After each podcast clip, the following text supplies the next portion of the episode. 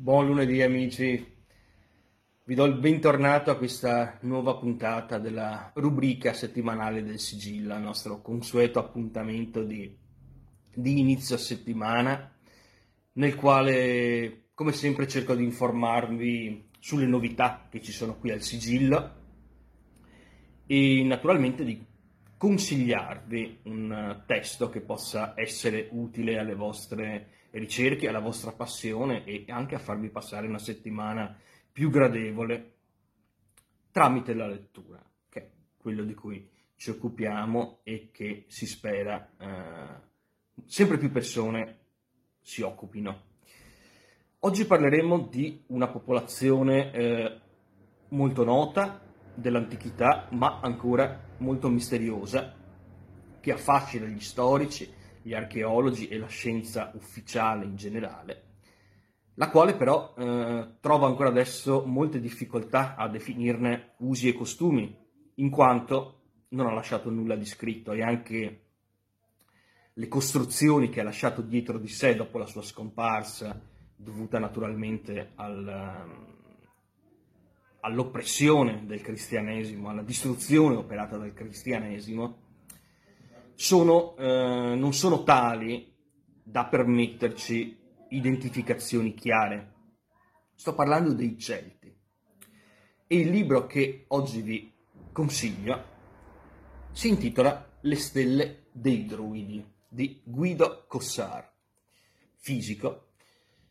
E, um, il sottotitolo è, eh, è molto chiarificatore. Archeoastronomia dai megaliti ai Celti, l'archeoastronomia, cioè lo studio di come le popolazioni arcaiche studiavano e vedevano il cielo, perché sappiamo che, secondo la geografia sacra, una materia interessantissima di cui ci siamo occupati molto spesso anche noi con Sandro Pravisani, per esempio, nell'antichità non si costruiva mai sulla terra senza prima aver osservato il cielo, perché ogni costruzione doveva essere speculare a ciò che il cielo eh, inviava, a ciò che era, come dire, perennemente fisso in cielo.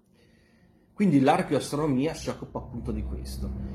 Ma per quanto riguarda i Celti, eh, non avendo prove scritte delle loro eh, conoscenze astronomiche, l'autore si deve basare su altri fatti. Uno di questi fatti di cui voglio parlarvi è la predilizione che, eh, e questo si sa, ehm, i Celti avevano per il pianeta Mercurio, perché rappresentava una delle loro ehm, divinità principali, Lug, e di conseguenza, eh, anche attraverso gli scritti di coloro che li hanno combattuti, prima tra tutti Giulio Cesare, naturalmente, il debello gallico, eh, attraverso gli scritti dei loro nemici, come molto spesso accade, come è accaduto ad esempio nei, eh, riguardo allo gnosticismo. Dello gnosticismo sappiamo ciò che sappiamo grazie a, agli scritti di coloro che hanno perseguitato i primi gnostici, cristiani e non cristiani. In questo caso sappiamo che i Celti avevano una predilizione per eh, il pianeta Mercurio.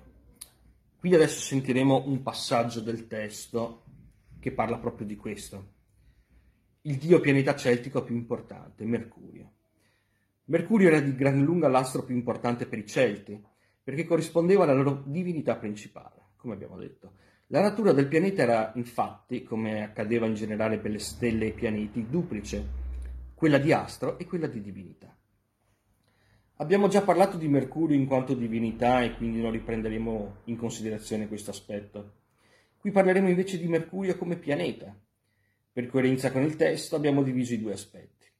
Non dobbiamo dimenticare però che questa dualità è solo nostra, mentre per i Celti non c'era assolutamente nessuna dicotomia tra i due aspetti. E Mercurio ricopriva per loro contemporaneamente la funzione di pianeta e quella di divinità. È invece importante approfondire qual è l'elemento astronomico che ci consente di stabilire la corrispondenza tra il Lug celtico e il Mercurio romano. Ecco, vedete, ogni popolazione antica, ogni pantheon di ogni popolazione antica molto spesso può trovare una sua corrispondenza in molte altre culture, in molte altre tradizioni. Ed è questo che ha molto spesso eh, fatto ipotizzare a filosofi e studiosi l'esistenza di un uh, filo rosso che congiunga tutte le tradizioni spirituali del mondo, la cosiddetta filosofia perennis per l'appunto. Come detto in un passo del De Bello Gallico, Cesare sostiene che Mercurio fosse il dio principale dei Celti. Bisogna allora chiedersi per quale motivo Cesare assimilasse Lug, il dio più importante dei Celti, a Mercurio. Le caratteristiche delle due divinità sembrano abbastanza simili, ma non del tutto identiche. Dobbiamo però introdurre un particolare importante.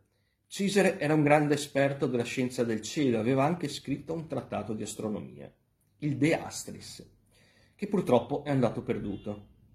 Dunque è molto probabile che gli si fosse accorto di una possibile correlazione fra la festa di Lug e i momenti salienti del complesso percorso nel cielo del pianeta. Ora, noi sappiamo che Mercurio ha un uh, transito uh, estremamente peculiare rispetto ad altri pianeti del Sistema Solare, ma di questo poi si parla più avanti nel capitolo. Qui sottolineiamo come molto spesso uh, anche le persone, ecco Cesare, un grande condottiero, un guerriero, un dittatore, possiamo chiamarlo tranquillamente, avesse conoscenze tali che poi ha cercato di tramandare, anche se in questo caso sono andate perdute,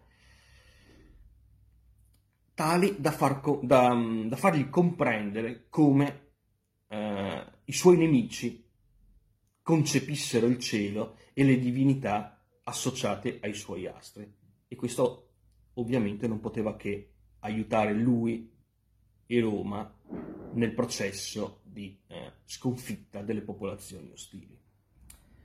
Bene amici, per oggi abbiamo finito.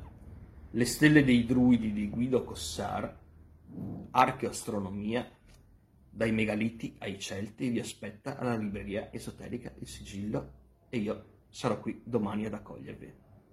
Buona settimana a tutti.